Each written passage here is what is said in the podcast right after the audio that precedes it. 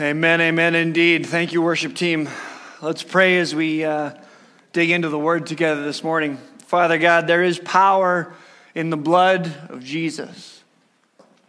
There's power to save. There's power to transform. There's power to cleanse us, to wash away our sin. That stain that we brought upon ourselves from the very beginning. The blood of Jesus makes us clean again. And the freedom and life that we can live in within that, God, is such an incredible gift. And as we explore that this morning, as we dig into your gospel, the truth of what Jesus has done, we pray that you would speak to us, that we would be encouraged, that we would be challenged, that we would be drawn deeper into our relationship with you and our understanding of what Jesus has done, that we can live it. In Jesus' name, amen. Amen, amen. Well, this morning as we begin, let's open our Bibles to John chapter twenty, and we're going to walk through this incredible story of the empty tomb and what it really means for us. John chapter twenty. And we're going to read most of this eventually together, but we'll start with the first ten verses here as we begin.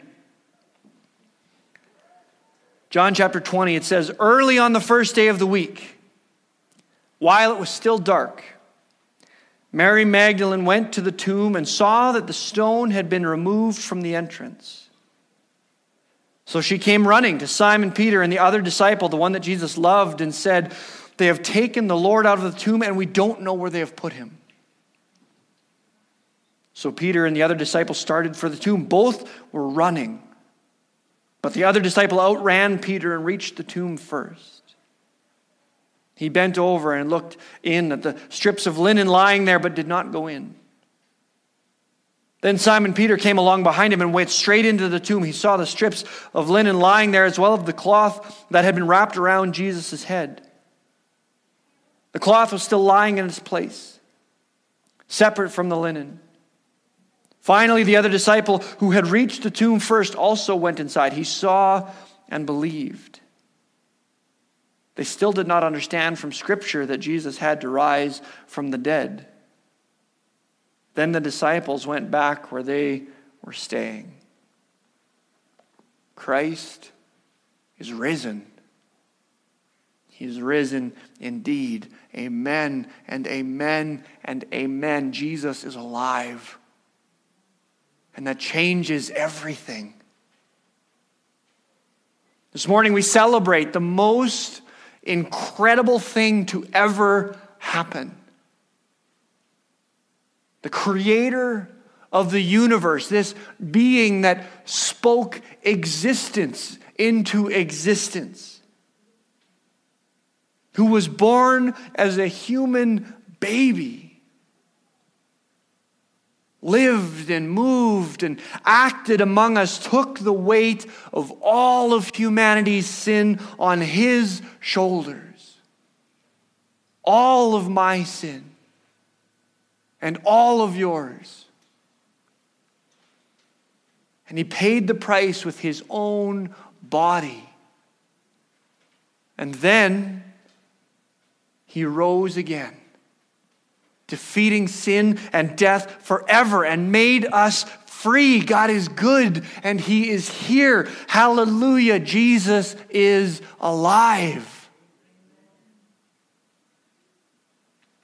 Our theme this year has been walking intimately with God, and we've been exploring just what God really means when he invites us to journey with him. What is he offering? What does that mean? And we looked at the story of the early church, how they understood what God meant in his call to follow him, what it means to be the church, what it means to be on mission with God, what he is doing in our world, and how he is inviting us to be a part of it. And in the Advent season, then we looked at the birth of Jesus and the powerful reminder that God so desires to be with us that he sent his son to be born here, to live here, to show us what all of this was supposed to be, what life was supposed to be, what, what He created us for. Because Jesus was fully God, but he was also fully human. And the life he lived was meant to show us what a human life had been created to be, what we lost. A human life without sin. A human life in perfect connection with our Creator, in relationship with him. Jesus lived it. And it looks pretty incredible. So we could see what God really meant, what he wanted, and what he was inviting us back into. But Jesus didn't only live as an example for us. He, he tried to tell us about his Father, about this, this kingdom that God was building that was different from what we knew here, from what we understood life to be. He tried to describe and tell us about his, his mission and his purpose here. Tried to prepare people for what he was going to do. And it worked great. They understood immediately. What he was going to achieve for us. So for the last few months, we've ex- been exploring these stories of Jesus. These things we call parables and the stories that he, he told us as he tried to help us see what all of this was really about. Tried to help us understand what he was going to do. And then, after three and a half years of walking and talking and eating and working and living with people, after he had done all he could to prepare them for this incredible thing what God was going to do, he did it. All of the law, all of the prophets, all of Scripture, all of the work and all of the sin and all of the grace that God poured out on his people as he walked with us over the centuries comes to this moment, to these three days where Jesus says, "It is finished," and then stop doubting and believe. Jesus is alive, and he is here, and that changes everything. On Good Friday, we walked together through the story of the crucifixion, meditating together on the, the words that Jesus said and the things that he did as we read through that story, starting with the triumphal entry and the celebration as people worshiped and praised him as the king and Messiah they had been waiting for, and how quickly that celebration turned to fear and even hatred, as he wasn't what they were hoping for. He didn't turn out to be what they wanted. They didn't understand what he was actually here to do. Despite all of his stories and teaching and examples, they still weren't willing to let him be what he needed to be, rather than just what they wanted him to be. We walked with them up into that upper room where Jesus spoke with them for the last time before his arrest, where he washed their feet. God incarnate, the creator of the universe, washing the feet of his followers.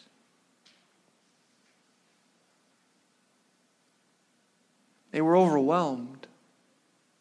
Peter, in particular, could not wrap his mind around what was happening.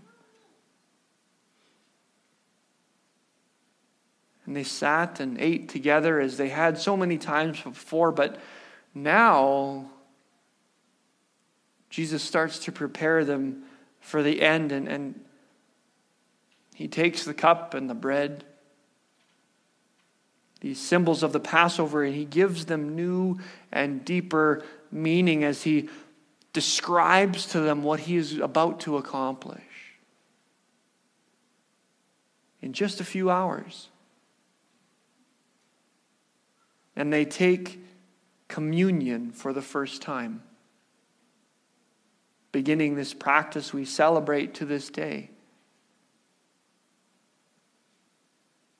And Jesus prays for them.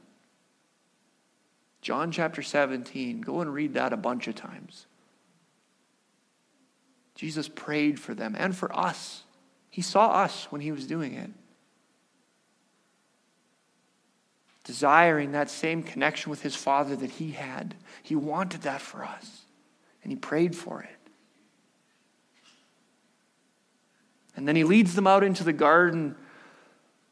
And they're tired and, and they don't understand. And, and he leaves them and he prays so hard that he sweats drops of blood. Fully aware of just how difficult and painful this is about to be. And his followers sleep. And then he's arrested. And he's tried. And he's mocked. And he's beaten. He's crucified.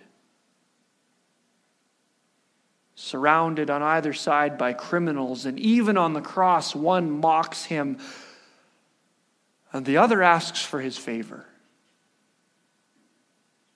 And Jesus, ever incredible, says to him, "Today you will be with me in paradise."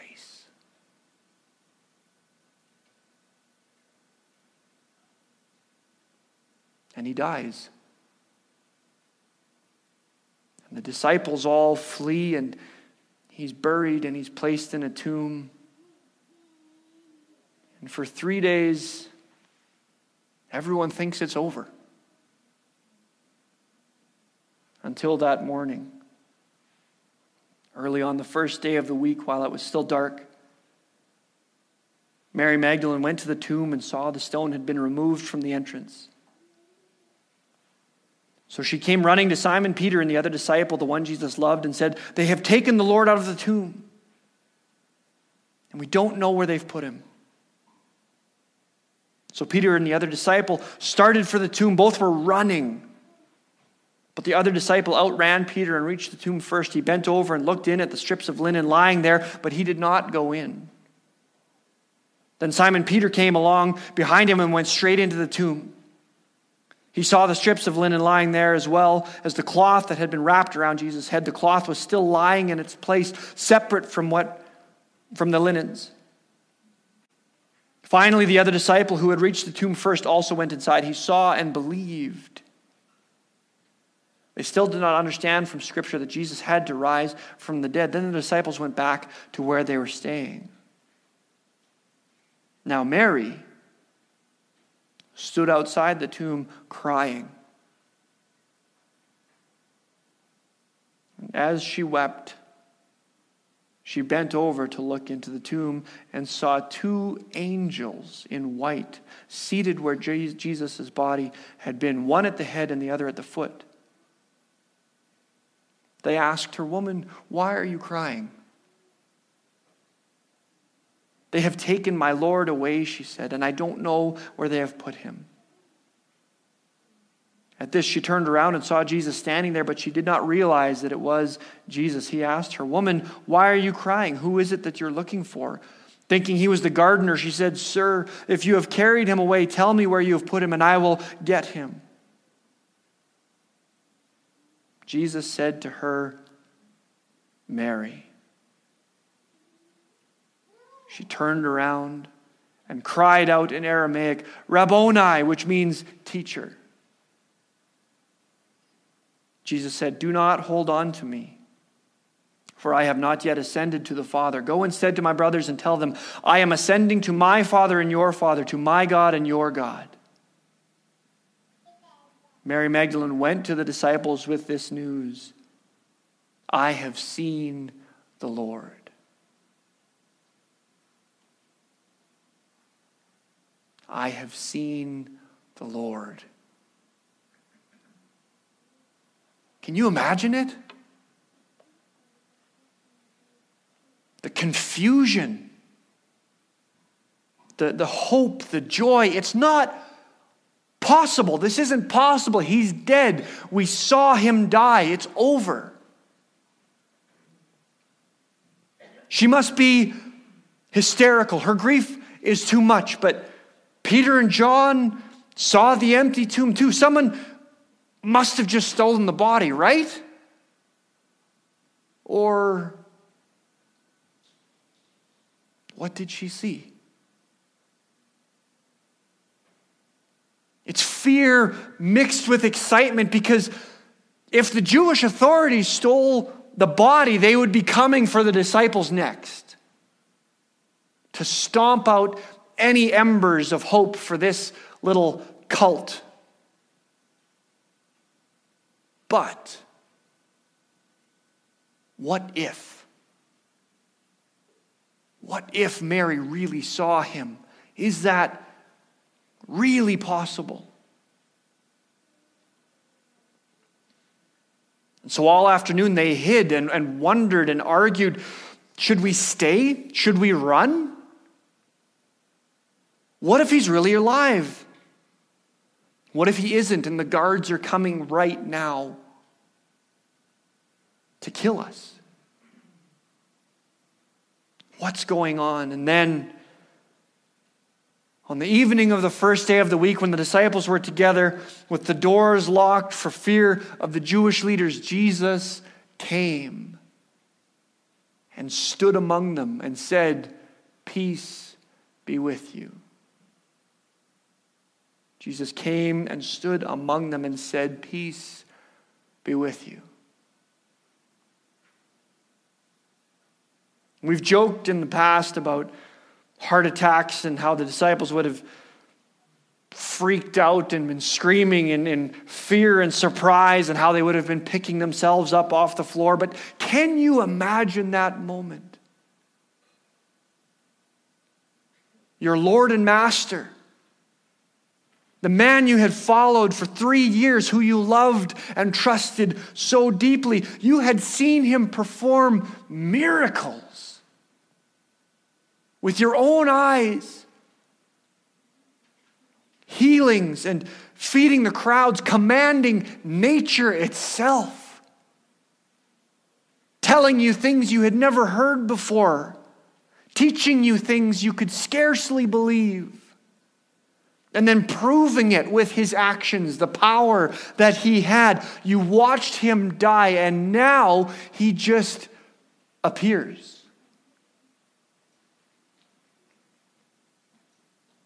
And he stands here and he says, "Peace."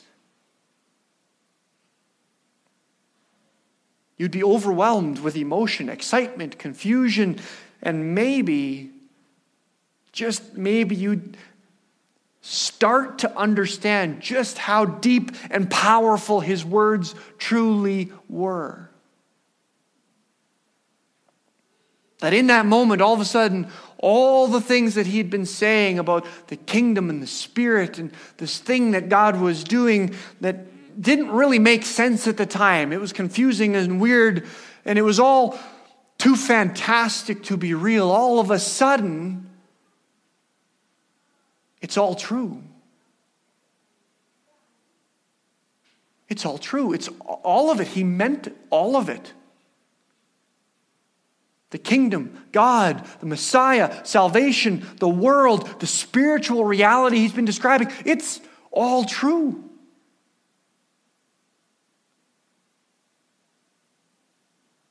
And your heart and your mind are just exploding with this need to tell everyone it's all true. He's, he is who he says he is. You will never believe it, but you have to. He's alive, and it's all real. And it changes everything.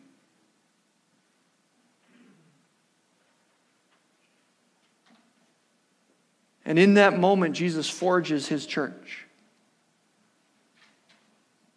Again, Jesus said, "Peace be with you. As the Father has sent me, I am sending you." And with that, he breathed on them and said, "Receive the Holy Spirit. If you forgive anyone's sins, their sins are forgiven. If you do not forgive them, they are not forgiven. Now, Thomas, also known as Didymus, one of the twelve, was not with the disciples when Jesus came. So the other disciples told him, "We have seen the Lord."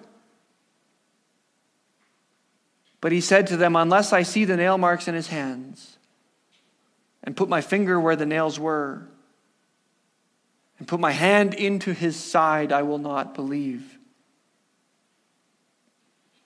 A week later, his disciples were in the house again, and Thomas was with them. Though the doors were locked, Jesus came and stood among them again and said, "Peace be with you." Then he said to Thomas, "Put your fingers here. See my hands. Reach out your hand and put it into my side. Stop doubting and believe." And Thomas said to him, "My Lord and my God."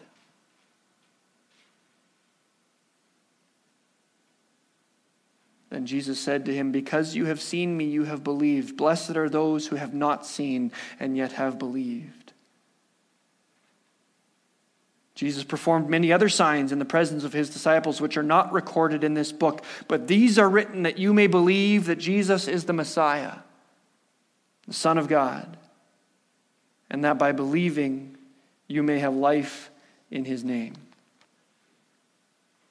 These are written that you may believe that Jesus is the Messiah, and that by believing you may have life in his name.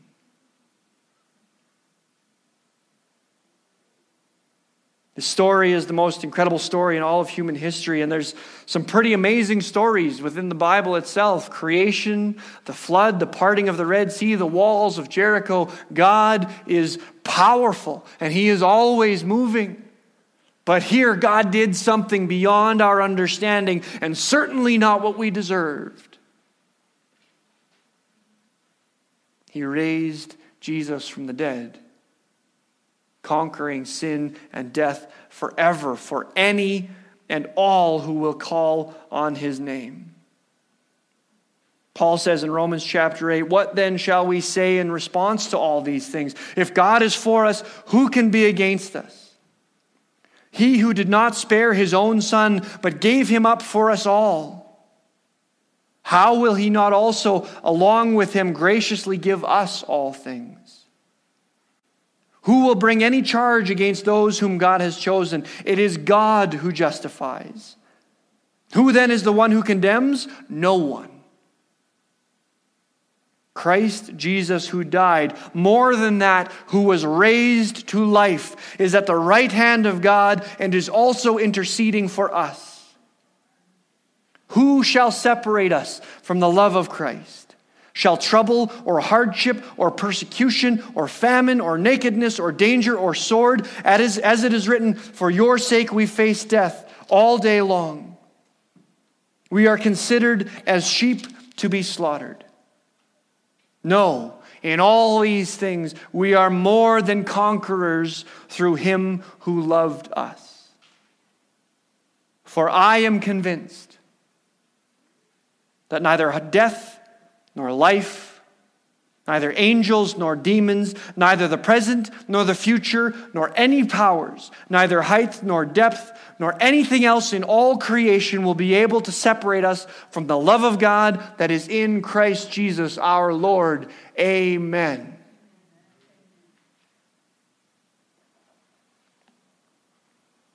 Doesn't matter what you've done. No matter what has been done to you, the blood of Jesus washes it all away. You can be made new. There is nothing in heaven or on earth that can separate you from the love of Jesus. His love, his life, his truth. He is the way, and he is inviting you to trust him, to follow him, to kneel and receive abundant, everlasting, eternal life If you will confess with your mouth, Jesus is Lord, and believe in your heart, God raised him from the dead, you will be saved. No question. No qualification. No limit. Jesus is enough. He said it is finished, and he meant it.